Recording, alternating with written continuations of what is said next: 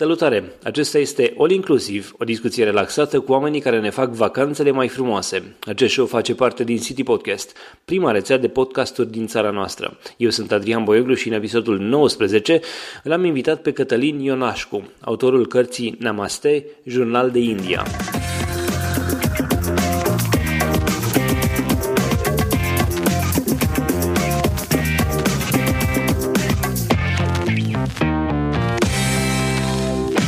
Inclusiv este susținut de Ovidius Clinical Hospital, partenerii noștri încă de la lansarea rețelei CD Podcast.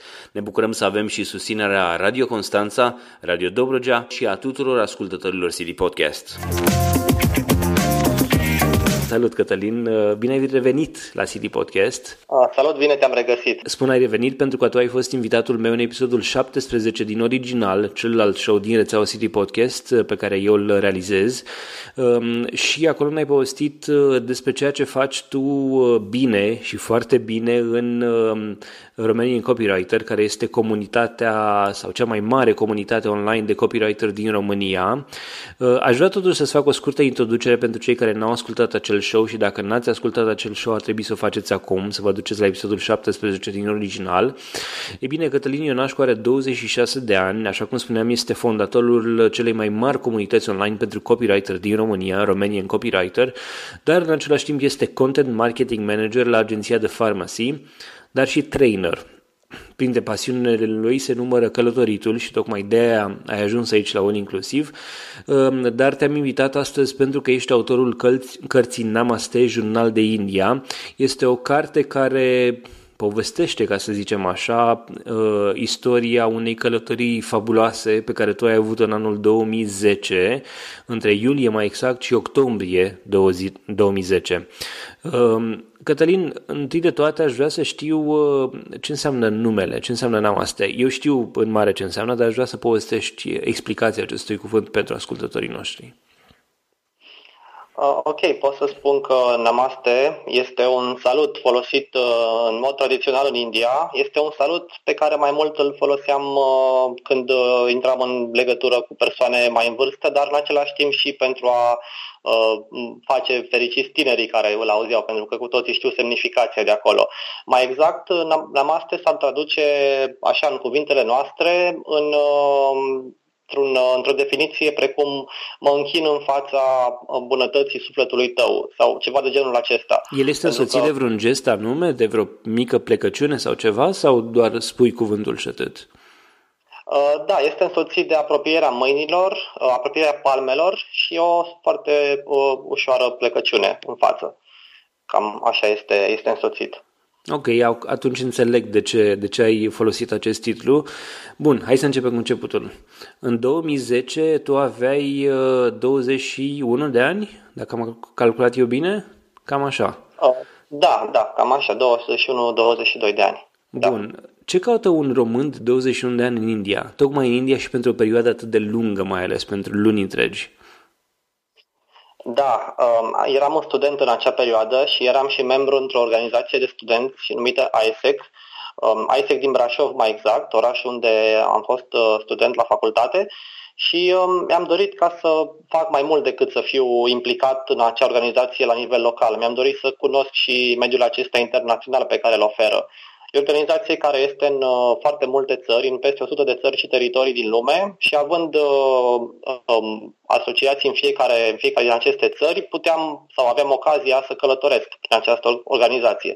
Așadar, am cunoscut în primul rând uh, mulți oameni care au venit în Brașov prin AESEC, mai exact indieni, uh, care mi-au plăcut foarte mult, m-am prietenit de ei uh, foarte bine și m-a ajutat într-un fel sau altul să mă conving de frumusețea Indiei și de ceva ce merită descoperit. Ce, ce special, ce special ei? Eu știu, cultura, obiceiurile, religia, ce anume plăcea mai exact la ei?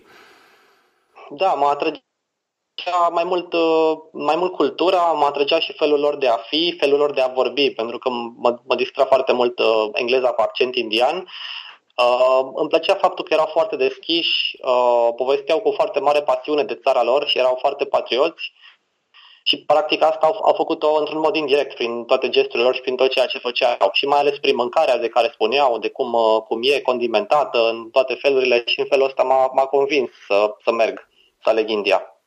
Ok, ai luat decizia să, să mergi. Cât a durat de la momentul în care ai uh, decis că vrei să mergi acolo până când ai plecat, de fapt?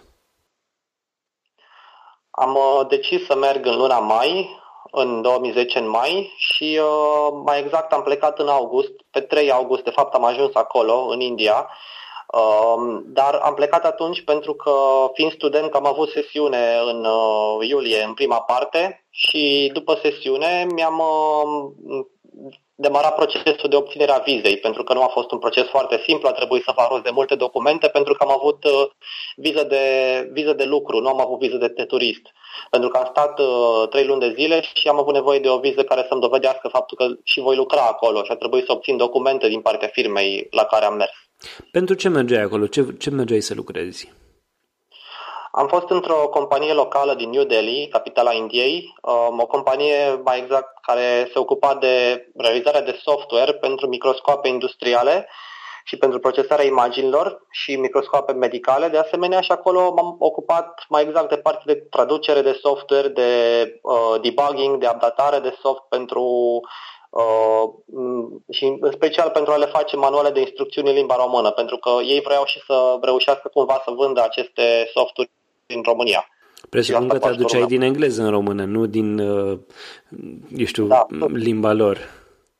Da, din engleză în română. În limba lor mi-a fost foarte greu să învăț pentru că are caractere, uh, caracterele lor tipice, nu are caracterele pe care le știm noi, care suntem mai obișnuiți. De asta nu puteam citi limba lor. Ok, atunci când cineva pleacă în India, trebuie să aibă și eu, dacă aș pleca în India, aș avea niște temeri. Te gândești la, eu știu, eventualele boli poate ai nevoie să faci ca și în Africa, eu știu, o serie de vaccinuri, analize medicale, te gândești că acolo, eu știu, poate nu știi de câți bani ai nevoie, dacă te gândești că vei ajunge și nu vei uh, cunoaște decât o, o mică parte, eu știu, doar câteva persoane și atunci nu, nu știi care-i treaba cu, cu oamenii de acolo, tu cu ce temeri ai plecat atunci când, uh, când te-ai decis să faci acest pas? În primul rând cu temerea birocratică, pentru că a durat până să obțin toate documentele respective pentru a obține viza. Um, o altă temere era legată într-adevăr de, de sănătate, de, de boli, adică în primul rând de obișnuința cu mediul de acolo, cu clima, cu temperatura, cu precipitațiile dar și de obișnuința cu mâncarea, pentru că e total diferită de cum este la, la noi și trebuia cumva să am un stomac tare, mai ales în primele două, trei săptămâni până mă obișnuiam. Ai făcut exerciții? Ai încercat acasă să mănânci mâncarea de lor? Uh, da, am încercat. Am încercat acasă pentru că, după cum ziceam, fiind aici, am Brașov, fiind indieni care au venit uh, prin aceeași organizație prin care am plecat eu, mi-au gătit, m-au obișnuit cu mâncarea lor într-un fel pentru că au fost chiar până în apropiere de când să plec eu acolo. Așadar, mi-am făcut pregătirea dinainte. Până la urmă, în cel mai rău caz, te duceai acolo și mâncai un sandwich, un ceva, eu știu, tipic european, nu neapărat, nu neapărat de-al lor dacă nu găseai altceva de mâncare, mă gândesc. Uh, da, asta m-am gândit și eu înainte să plec, că o să reușesc să mănânc ceva tipic european, doar că, din păcate, nu am găsit uh, foarte ușor, adică am găsit cu foarte mare greutate în prima lună, mai ales necunoscând orașul, cunoscând doar uh, câțiva oameni de acolo, bine, cunoscându-i pe parcurs, întrebându-i mai ales unde găsesc ceva european de mâncat sau ceva măcar similar cu felul cum e aici, foarte greu am găsit. Foarte greu și a trebuit să mă obișnuiesc. Bineînțeles, am găsit KFC, McDonald's, uh, Subway, toate acestea care sunt și la noi. Dar aveau probabil Dar... și condimente de lor sau, eu știu, ingrediente de, la, de pe la ei. Da, exact. Erau, erau mai picante decât la noi, ca să zic așa. Ok. Um, Aș vrea să, să insistăm puțin asupra momentului dinaintea plecării pentru cineva care ar pleca pentru prima dată în India. Ce pă, ponturi îi oferi unei, unei astfel de persoane? Ce ar trebui să ții la tine atunci când mergi acolo? Mă refer de la garderobă până la, eu știu, medicamente sau acte sau, eu știu, alte, alte treburi de genul acesta. Pentru că vorbi, suntem în un show de turism și aș, aș vrea să mergem și pe partea, pe ideea, eu știu, unui turist care pleacă pentru prima dată în India. Uh, da, aș putea să încep cu un prim lucru de care e nevoie, um, care ține mai mult decât, uh, decât de toate acestea, să zic, e cel mai important. În primul rând să cunoască pe cineva acolo. E, e foarte important. E un foarte mare avantaj dacă persoana care merge în India să cunoască o persoană locală din orașul în care merge. Te ajută la vize, uh, la acte sau doar te ajută pentru că ți va fi mai ușor să te descurci acolo? Uh, te ajută din ambele puncte de vedere. Te, te poate ajuta la viză la acte, de exemplu, pentru o viză de turist, ai nevoie și de o confirmare a cazării pe care o vei avea acolo pe perioada șederii uh, și de aceea o persoană de acolo ar putea să ajute în privința asta, fie că este vorba de o persoană de la un uh, hostel sau undeva unde vei sta cazat, fie de la o persoană locală unde vei sta acasă la o persoană, trebuie să aibă o, să fie o confirmare din partea unei persoane de acolo.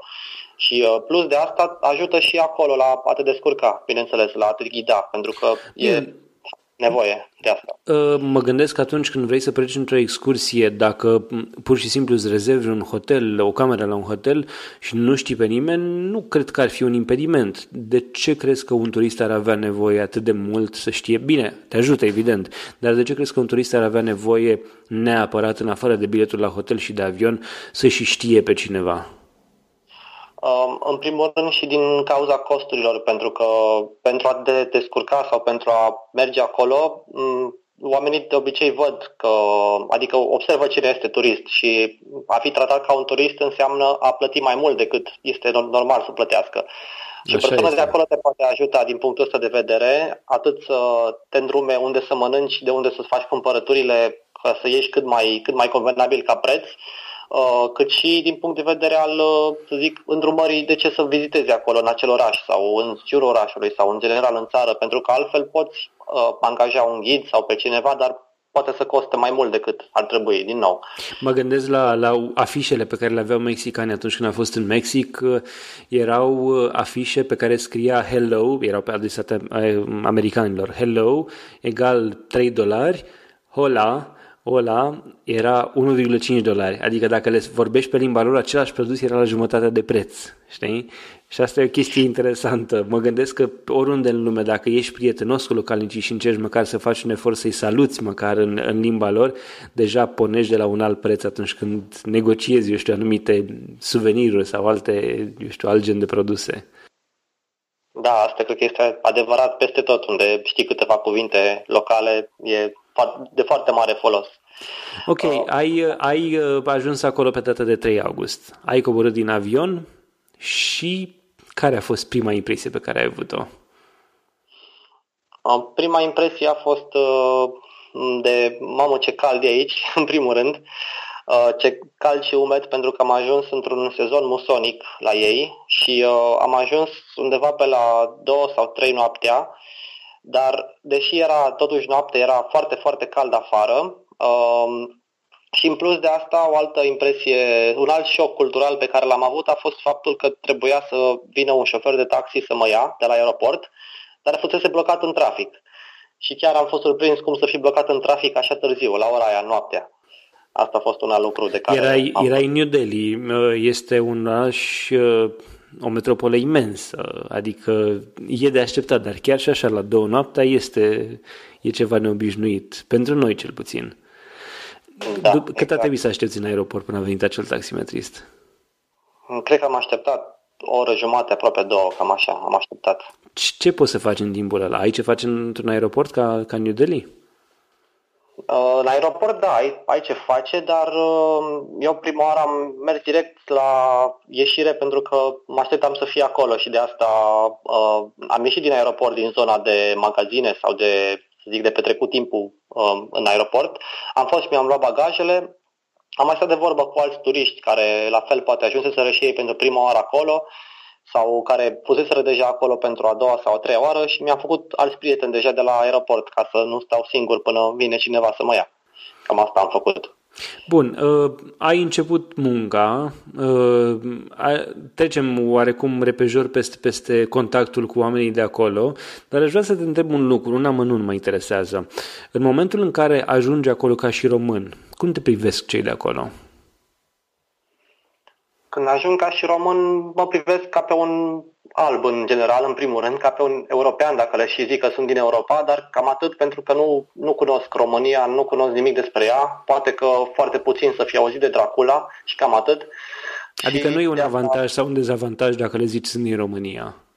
Nu, nu este niciun, niciun efect. Uh, să zic așa. Doar te văd ca turist, te văd ca persoană de rasă albă și cam atât. Cam asta este diferența. Ei ce te credeau? Te credeau englez? Te credeau american? Sau, eu știu, european pur și simplu? Când, când nu știau ce, cine ești și de unde ești? Mm, se gândeau poate și la accent și poate unii ziceau uh, Franța, Germania, poate Italia, poate Rusia, adică nu neapărat Rusia, ci Ucraina sau o altă zonă din, din, acea, din acea parte, dar cam atât. Uh, nu prea ziceau, nu, nu ziceau american sau englez. Cred că se refereau foarte mult și la accent când mă întrebau. Sau polonez, poate mai întrebau, dar cam atât. Nu întrebau român. Facem acum o scurtă pauză de la această discuție pentru a vă spune uh, un mesaj de la susținătorii noștri Ovidius Clinical Hospital. Avem un subiect interesant pe care ei ne-au rugat să-l abordăm. Este vorba despre subcondroplastia o nouă procedură minim-invazivă pentru tratarea celor care au dureri de genunchi. Ai un bunic sau părinți cu dureri de oase? Atunci probabil că știi că tratamentele actuale nu prea funcționează în totalitate, mai ales atunci când vorbim de problemele genunchiului. Radiografia nu spune întreaga poveste, așa că până la apariția rezonanței magnetice, medicii nici măcar nu puteau să depisteze leziunile. La Ovidius Clinical Hospital, medicina a intrat în milenul 3 cu o nouă procedură chirurgicală numită subcondroplastie Pastie. Echipa formată din medicii Eugen Rubeli și Toma Cucu pot să diagnosticheze cu ajutorul mijloacelor moderne de imagistică edemul osos medular. Probabil că nu știi ce e edemul osos, dar părinții sau bunicii tăi simt durerile în fiecare zi. Tehnica aceasta folosită de medici a fost creată și dezvoltată în Statele Unite ale Americii de un profesor de la Jefferson Medical College. Procedura constă în injectarea unui preparat în zona măduvei osului. Nu intrăm uh, aici în amănunte foarte tehnice, dar pot să vă spun că operația în sine este una deosebită. Medicii țintesc zona afectată și în doar câteva zeci de minute acel preparat se transformă într-un țesut care seamănă cu cel sos. Câteva ore mai târziu, pacientul merge fără dureri. Un alt amănunt interesant este acela că operația necesită doar una sau două incizii de jumătate de centimetru, cam cât unghia de la degetul mic, iar pacientul este externat a doua zi. Dacă știi pe cineva cu astfel de dureri, spune să sune la 0241 480 400 sau 0241 480 401. Informații suplimentare găsești și pe site-ul www.ovidius-ch.ro sau pe facebook.com slash Ovidius Clinical Hospital. Mulțumim OGH pentru că ne-a fost alături încă de la lansarea rețelei City Podcast tu mergeai acolo și lucrai în fiecare zi de dimineață până după amiază, aveai o, o scurtă pauză la prânz, o, o pauză de o oră, de fapt, cum are, cum are, are orice companie care se respectă și care își respectă angajații uh, și cu toate că munceai în toată această perioadă, ca să zic așa, ai avut timp să mergi în diferite locații din India. Uh, dacă nu mă înșel, dacă am numărat eu bine, undeva la aproximativ 15 locații, plus minus? Uh, da, cam așa, aproximativ 15 locații, da. Uh, ok, cum puteai, când aveai timp să mergi în, în toate acele locații? Pentru că nu erai numai în New Delhi, ai fost și în Mumbai, ai fost în Goa, ai fost în, în multe alte, în deșert, de exemplu. Cum, cum aveai timp? Când mergeai, când vizitai toate acele locuri? Vizitam în weekenduri, cam așa, cam așa făceam și dacă era o locație mai, mai depărtată decât, uh, adică pentru transport, dacă era mai, mai departe de New Delhi, mă luam o zi liberă, vineri sau luni. Și cam așa mă descurcam cu vizitatul, iar la finalul, la finalul perioadei de lucru am avut uh, 10 zile, cam 12 zile concediu. Deci am, am încheiat cu un concediu în care să pot să plec mai mult timp. Ce ți-a plăcut cel mai mult din toate, din toate acele locații? Ca să spun per total, mi-a plăcut foarte mult diversitatea. Tot timpul era ceva nou. Mă simțeam uneori ca, și ca într-o țară diferită, bineînțeles țară diferită din Asia sau din acea zonă. Asta pentru că erau anumite cazuri diferite uh, și, mm, adică diferită și arhitectura, diferit și oamenii ca aspect, ca limbă, ca și comportament, ca și tradiții culinare, erau foarte diferiți. Dacă ar, fi să, dacă ar fi să alegi un anumit loc, oraș, o anumită localitate, unde te-ai duce ca și turist acum, de exemplu, unde ai vrea să-ți petreci o vacanță? Mm, una din cele mai frumoase sau interesante localități pe care le-am văzut, deși cuvântul localitate e prea puțin spus, pentru că e tot vorba de o metropolă, uh, este vorba de Mumbai, dar cu precădere și în același concediu, dacă ar fi să plec din nou, aș vizita și Goa. Zona numită Goa este în apropiere de Mumbai. Cam acestea ar fi. În primul rând Mumbai pentru că e un oraș foarte mare și un oraș în care se pot întâmpla și se întâmplă foarte multe lucruri, e foarte animat și e mai apropiat de aspectul european decât New Delhi. Asta mi-a plăcut foarte mult la el și foarte turistic. Și de asemenea Goa pentru că este vorba de o serie de, de stațiuni, o serie de plaje la Oceanul Indian, uh, diferite între ele. Seamănă foarte mult anumite zone cu Vama Veche, seamănă foarte mult anumite zone cu Mamaia de la noi, deci este ca, ca un, o parte de plajă foarte mare și frumoasă.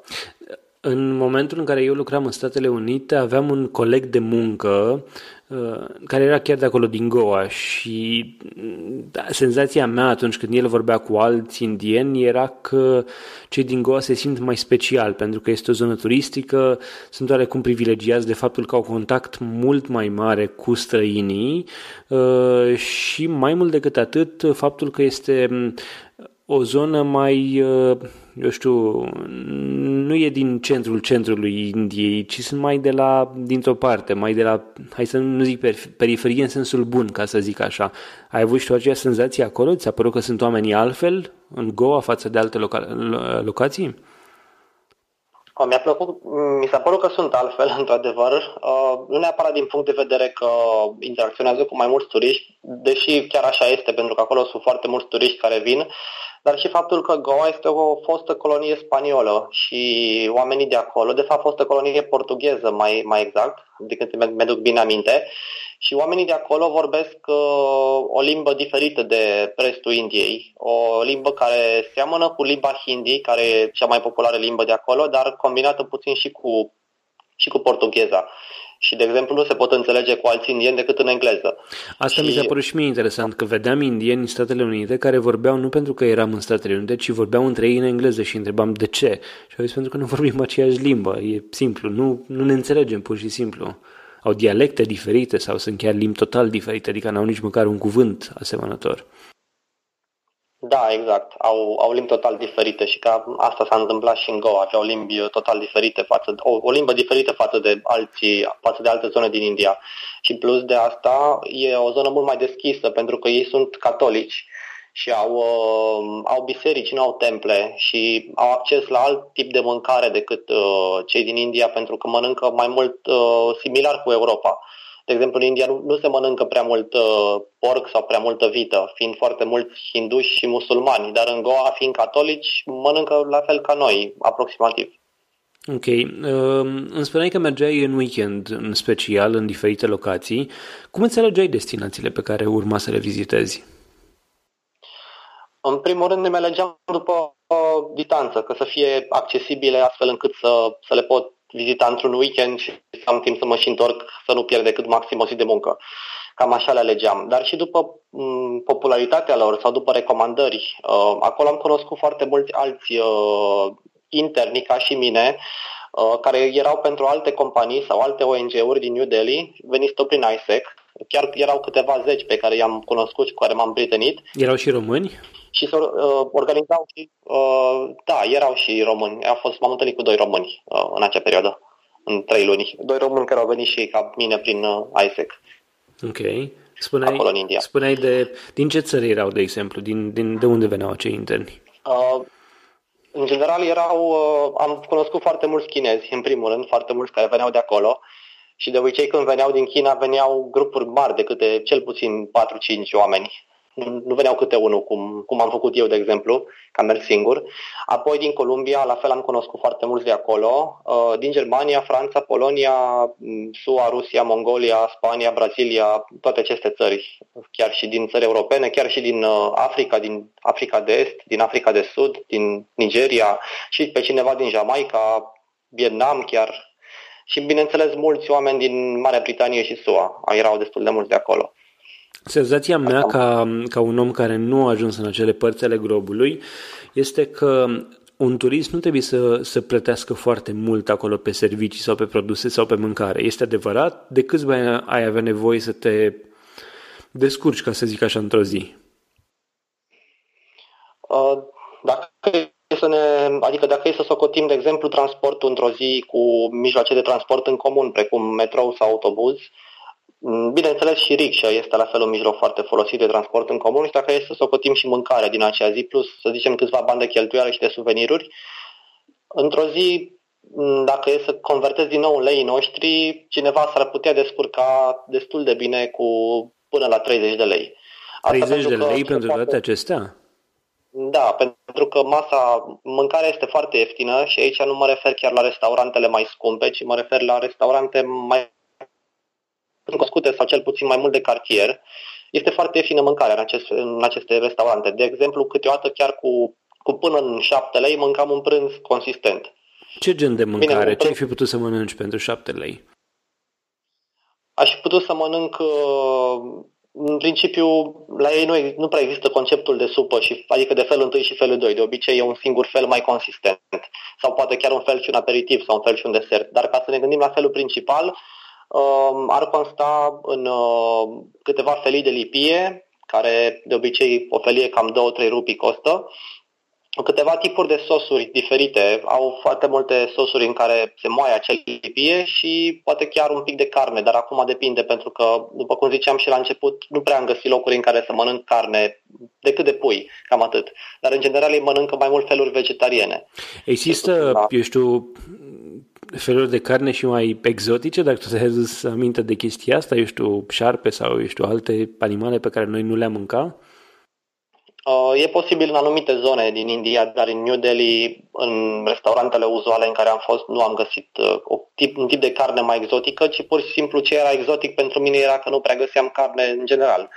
Găseam mai mult uh, tipuri de mâncare al cărei nume nu înțelegeam, din cel puțin din ce citeam în meniu și trebuia apoi să întreb și cineva să-mi spună ce conținea.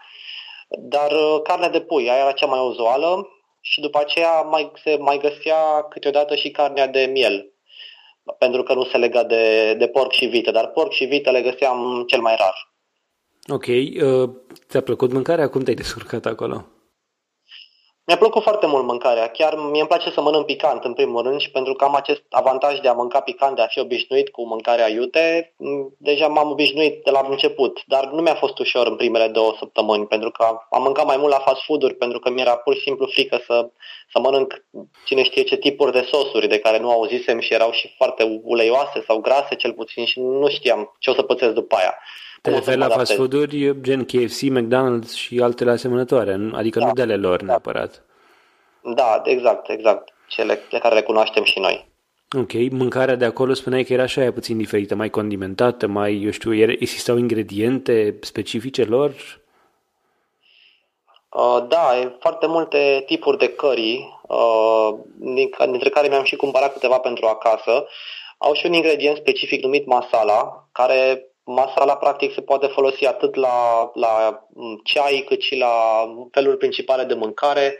E de mai multe tipuri. Dar cea pentru, cea pentru ceai e ca un fel de scorțișoară, cea pentru feluri de mâncare e ca un fel de curry sau ca un fel de chili, de fapt, uh, un fel de chili aromat și aceea se folosea destul de mult în, în mâncare. Am uh, tras așa puțin cu ochiul la, la cartea ta și uh, știu că au existat și pasaje în care nu te-ai simțit tocmai bine. Și aș vrea să-mi vorbești despre experiența din primele 8 zile, aceea cu apartamentul în care condițiile de igienă, ca să zic așa, nu erau tocmai ce, ce, cele mai fericite pentru un om care venea pentru prima dată într-o astfel de țară. Da, e o amintire care este amuzantă acum pentru mine, dar în acele momente a fost uh, un pic șocantă, pentru că nu mă așteptam să, să fie așa apartamentul. Bine, foarte mult, dar în comparație cu standardele, poate la care eram obișnuit sau la care mă așteptam. Dar uh, cum a fost? În primul rând era aglomerat, deși avea trei camere, eram cazați cam în medie trei persoane în cameră și era, era uh, în primul rând un șoc a fost faptul că nu curgea apă la toaletă, decât trei ore pe zi, cam așa era media și când chiar aveam nevoie, trebuia să cerem de la vecini o găleată cu apă. Cam așa ne descurcam la, în, în acel apartament. Și bucătăria nu se putea folosi, avea cam cel mult un metru pătrat și mai circulau și poate șoricei mici câteodată prin, prin apartament.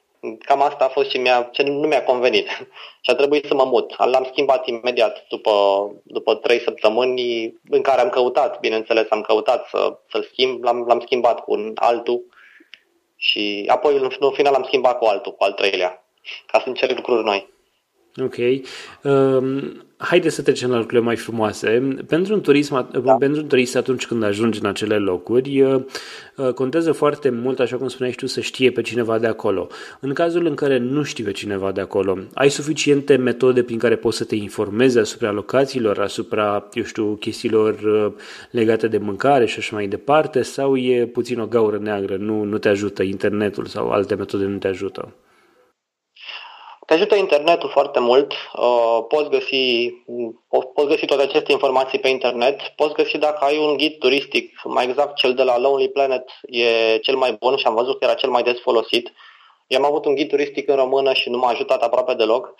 Era și foarte scurt, nu avea multe informații, dar cel mai mult cred că ajută informațiile de la fața locului. Uh, în primul rând discuțiile cu oamenii, cu localnicii, poate cu proprietarul de la hotelul unde, sau hostelul sau cazarea de unde, de unde va sta acel turist și în plus cei care sunt uh, și pe stradă, în general oamenii sunt foarte binevoitori și chiar dacă te văd pe stradă că ești puțin confuz, uh, imediat s-ar să te ajute. Chiar și fără să-i întreb câteodată. S-ar să te ajute pentru că vor o răsplată sau pentru că ei sunt binevoitori și atât tot asta le e natura?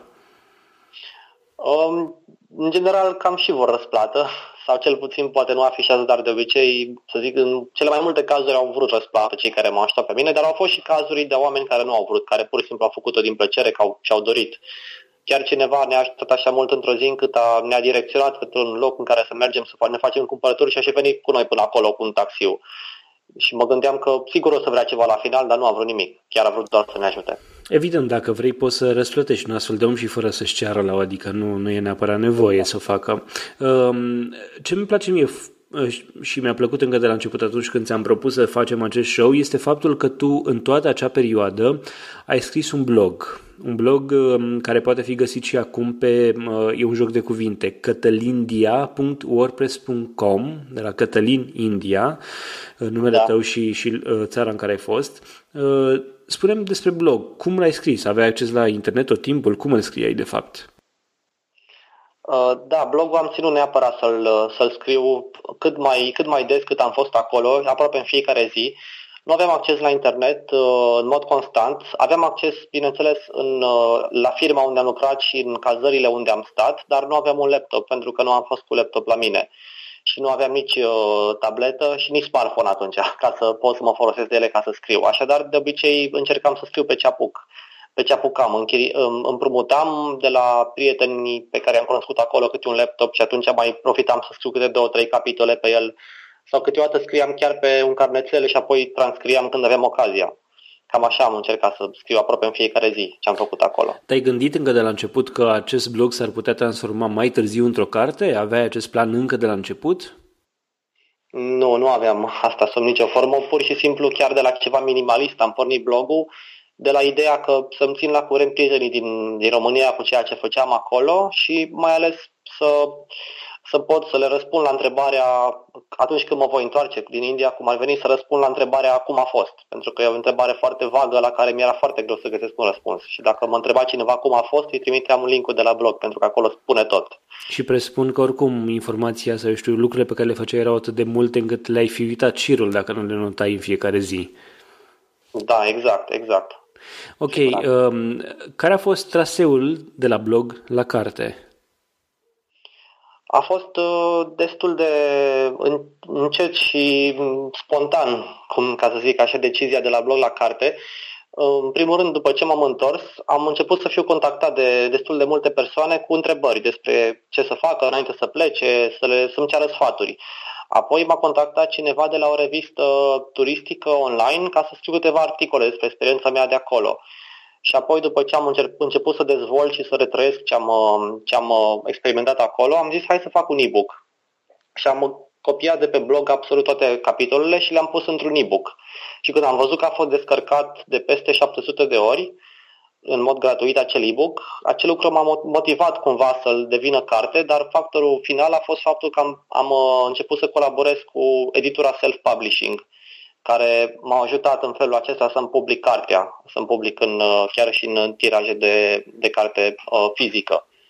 Și de aceea s-a ajuns la carte. Cam procesul a durat în medie cam 3 ani până să ajung la carte. Atât de mult? De ce? Ce au, ce au fost pașii intermediare? Adică a, a trebuit să-i găsești, să găsești resurse pentru a publica sau de ce, de ce au durat trei ani? Sau pur și simplu a, Nu, a, a durat trei ani până să ajung la decizia finală de a transforma blogul în carte. Cam asta a fost, pentru că pe parcurs în acești trei ani s-au întâmplat ce am spus mai devreme, pur și simplu etapele de a discuta cu alții, de a le da sfaturi, de a face e-book-ul. Apoi o perioadă chiar nu am, nu am promovat, nu am mai continuat să promovez deloc experiența mea și acel parteneriat cu această editură m-a motivat să dezvolt și mai mult acel e-book pe care l-am făcut uh, și l-am oferit gratuit, să-l transform într-o carte. Cam asta a fost. Uh, atunci s-a întâmplat să fac cunoștință cu cineva de la editura respectivă să public cartea. Ok, în momentul în care ai scos cartea, a fost, înțeleg, într-un tiraj nu foarte mare, într-un tiraj limitat, cartea fizică. Ce e diferit în carte față de blog? Ce, ce chestii în plus ar fi acolo? Ce pot să găsească cei care își citesc sau îți vor citi blogul și vor mai mult? Uh, pe blog este, mm, este foarte mm, autentic, fix, ce am, uh, fix cum, am, cum am scris când am fost acolo. Uh, poate în anumite cazuri scriam în grabă, scriam foarte puțin, aveam așa un laptop timp de 5 minute și trebuia să-l dau înapoi cuiva. Deci, practic, pe blog informațiile sunt incomplete față de cum sunt în carte, sunt mult mai, mult mai scurte și fără de detalii, fără, fără prea multe informații. Cartea ar fi ca volum dublu decât blogul, pentru că, după cum ziceam, am transformat într-un e-book prima oară blogul și apoi acel e-book l-am completat și mai mult pentru a fi carte. Deci cartea este, este practic blogul pus într-o formă foarte dezvoltată, cu multe Co- informații. Conține și galerii de fotografii, așa cum sunt pe blog? Uh, nu, din păcate nu conțin, nu, nu sunt imagini în carte, este doar scris, doar ce am făcut acolo, doar experiența mea. Fotografiile se pot găsi pe profilul meu de Facebook, precum și pe blog. Ok, în momentul în care te-ai întors acasă, lăsai în urmă niște prieteni noi din toată lumea, lăsai în urmă niște amintiri foarte frumoase pe care aveai să le, să le notezi mai departe în cartea ta. Uh, dacă ar fi să te întorci acum acolo, mai întâi toate, ai vreun plan să, să te întorci în India? Încă mai țin legătura cu prieteni de acolo pe care mi-am făcut și toți îmi spun sau mă întreabă când mă întorc și da, cu siguranță vreau să mă întorc. Momentan nu știu exact când, dar uh, este pe lista mea. Te-ai întoarce pentru dorit. o vacanță? Te-ai întoarce pentru a lucra acolo? Ce, ce ai avea de gând să faci? M-aș întoarce pentru o vacanță de data, de data aceasta, pentru a mă relaxa, pentru a călători poate și mai mult decât am făcut-o data trecută. Pentru asta m-aș întoarce și pentru a reîntâlni oamenii de atunci și a cunoaște alți oameni noi. Ok, uh, dacă ar fi să te duci acum, au trecut 5 uh, ani, aproape 6 ani, ce ai face altfel față de ce ai făcut atunci? Acum, probabil că, în primul rând, m-aș caza de data aceasta direct în Mumbai, n-aș mai sta în New Delhi. În New Delhi, cu siguranță, aș trece mai mult în vizită, dar nu aș, nu aș rămâne cazat acolo. Aș uh, călători mai mult în zona de sud a Indiei, pentru că eu când am fost am călătorit mai mult în nord uh, și în est. Dar acum, dar uh, data viitoare când ar fi să merg, uh, aș dori să văd și sudul și vestul. Acele zone nu le-am uh, prea accesat cât am fost acolo. Și asta, cam asta aș face diferit, aș călători mai mult. Ok, nu vreau să intru în uh, aventurile tale legate de, eu știu, faptul că ai căzut victimă hoților sau că ai avut probleme cu stomacul pe care tu le pomenești cu un oarecare umor sau, eu știu, uh, erai afectat, eu știu, de, de momentele respective și le povestești exact cum a fost el acolo. Dar vreau să te întreb altceva. Cum te-a schimbat experiența asta? Uh, din toate aceste lucruri am trecut, atât uh, bune cât și unele lucruri rele, uh, știu că a fost o experiență schimbătoare de viață, dacă pot să o numesc așa. M-a, m-a dezvoltat foarte mult, m-a, m-a făcut în primul rând să-mi cunosc limitele, să cunosc că sunt mult mai departe decât le credeam eu că sunt și m-a făcut conștient, să zic, de puterea pe care o am și de deschiderea pe care o am. M-a, m-a făcut mult mai deschis față de noi culturi, față de noi oameni. Uh, m-am, m-am bogățit foarte mult de experiența asta. E, e, e să spun în cuvinte cum m-a schimbat. Ok, uh, pentru tine a fost mai specială tocmai pentru că ai stat o perioadă îndelungată acolo și ai și lucrat. Uh, cum crezi că ar schimba o vacanță acolo un turist, un român care ar pleca acolo ca și turist? Cum l-ar schimba sau ce ar trebui să vadă neapărat sau să facă neapărat? Aș uh, recomanda să, să vadă locuri diverse, în primul rând, în acea vacanță.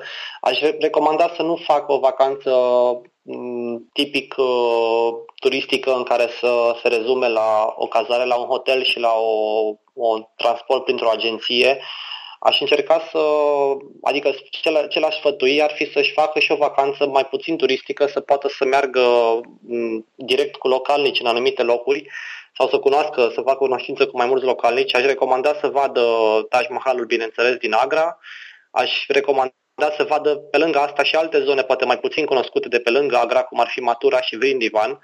Uh, aș recomanda să meargă în munții Himalaya, în special în Manali, un, un loc minunat de acolo și, bineînțeles, aș re- recomanda să, în măsura în care poate, să viziteze și uh, zona de, de Goa sau deșertul Tar. Aceste zone pot să spun că le-am văzut și sunt uh, minunate. Și pe scurt, fiecare Te rog. Da. Nu, spuneam că doar că atât în, în final, în completare, că fiecare concediu pe care și-l face, chiar dacă la o prima vedere poate părea scurt, de exemplu dacă stau două săptămâni în total, uh, eu în, în total, într-o lună jumate am văzut uh, cea mai mare parte din orașele în care am fost și în medie cam două, trei zile stăteam în fiecare oraș și călătoream cu trenul și totuși am reușit să văd 12 uh, orașe într-o lună și un pic. Deci cred că se poate, se poate vedea foarte mult și în două săptămâni, de exemplu.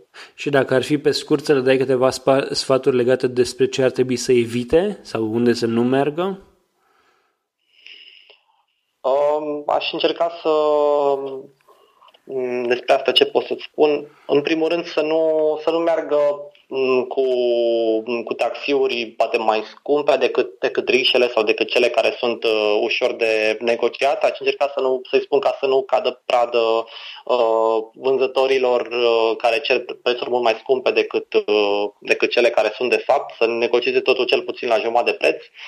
Și la, la nivel de locuri nu aș putea spune un loc în care să nu meargă, pentru că, după cum ziceam, sunt foarte diferite și depinde de fiecare ce dorește să vadă. Uh, așadar, nu a fost un loc până acum în care am fost și de care să-mi pară rău din India. Adică tot în care am fost, mă bucur că am fost acolo. Uh, nu știu un loc în care să zic să nu meargă, dar cam asta aș recomanda să nu facă. Și să se ferească de, de țânțari, e un lucru important. Uh, ziceam la început cu partea aceea, de ce, cum să ne pregătim când plecăm, să-și facă vaccinurile antimalarie, anti-tetanic sau cel puțin sunt, sunt vreo 3-4 tipuri de vaccinuri pe care trebuie să le facă, să țină cont și de partea aceasta. Ok, unde poate să cumpere, să găsească lumea cartea ta în momentul de față?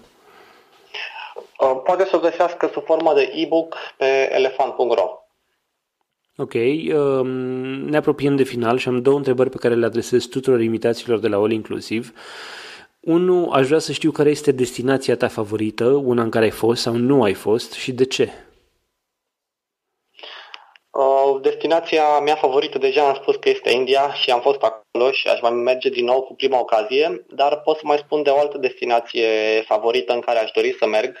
Este pe lista mea și anume este vorba de Columbia.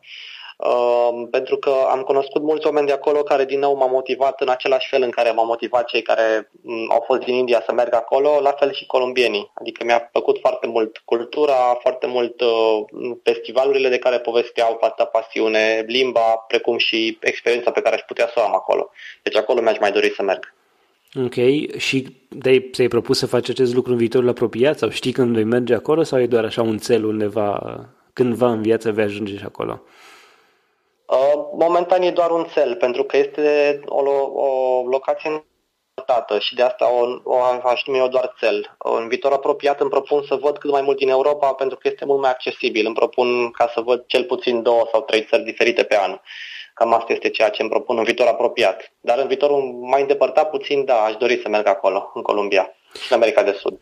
Ok, și o ultimă întrebare, înainte de, de cea finală legată de, de tine, aș vrea să-mi spui, să-mi dai un exemplu de o persoană care face ceva diferit în turismul de pe la noi.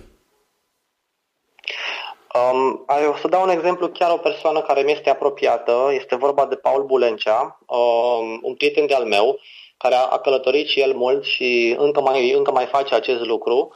Um, ce face el diferit în, uh, în turism este faptul că el este pasionat și chiar uh, a devenit specialist în uh, noțiunea de gamification, dar și cea de inovație în turism și a scris și o carte chiar pe, pe această temă de cum se poate aplica conceptul de inovație și gamification în turism. Practic, ceea ce face el acum este și consultanță pentru Uh, pentru cei care vor să, să ofere experiențe turistice diferite decât uh, cele care, care sunt să zic, cunoscute și uzuale și bazate doar pe călătorie, cei care vor să ofere mai mult decât uh, un, uh, un tur uh, sau o vizită într-o altă locație, ci mai mult și o întreagă experiență. Cam asta face el acum și vrea să schimbe mentalități și chiar din România în privința aceasta. Ok, aș vrea prin intermediul tău să lansez o invitație, să, ne, să vină și el la All Inclusiv și să discutăm și cu el despre, despre toate aceste lucruri, pentru că sună interesant și cred că merită făcute publice mai mult decât probabil sunt deja. Uh, sigur că da. O să-i lansez și eu invitația uh, și cu mare drag. Sigur o să, o să participe și el într-o ediție viitoare. Cătălin Ionașcu, unde te poate găsi lumea? Mă poate găsi pe blogul personal cătălinionașcu.ro uh, și pe Romanian în Copywriter, dar bineînțeles și pe, și pe Facebook, pe profilul meu Cătălin Ionașcu.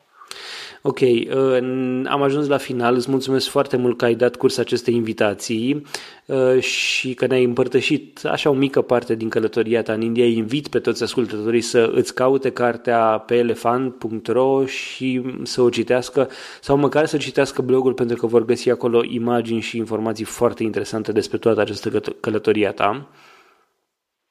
Mulțumesc și eu pentru, pentru invitație și chiar îmi doresc să să mă întrebe sau cine dorește să, să meargă în India în viitorul apropiat poate să mă contacteze pentru că îi ofer sfaturi cu mare plăcere. Bun, acesta a fost episodul 19 din All Inclusiv. Intră pe allinclusiv.citypodcast.ro slash 19 pentru informații și linkuri legate de el. Dacă ai întrebări sau sugestii, dacă ai întrebări pentru Cătălin, de ce nu, sau sugestii pentru acest show, poți să-mi scrii pe contactaroncitypodcast.ro Pe noi ne găsești pe citypodcast.ro sau pe Facebook la facebook.com slash citypodcast. All Inclusiv face parte din prima rețea de podcasturi din țara noastră. Poți să asculti și celelalte show-uri pe citypodcast.ro, poți să le asculti în iTunes sau în podcatcherul tău preferat, aplicația ta preferată de pe mm, smartphone. Eu sunt Adrian Boioglu și îți urez o zi mai bună!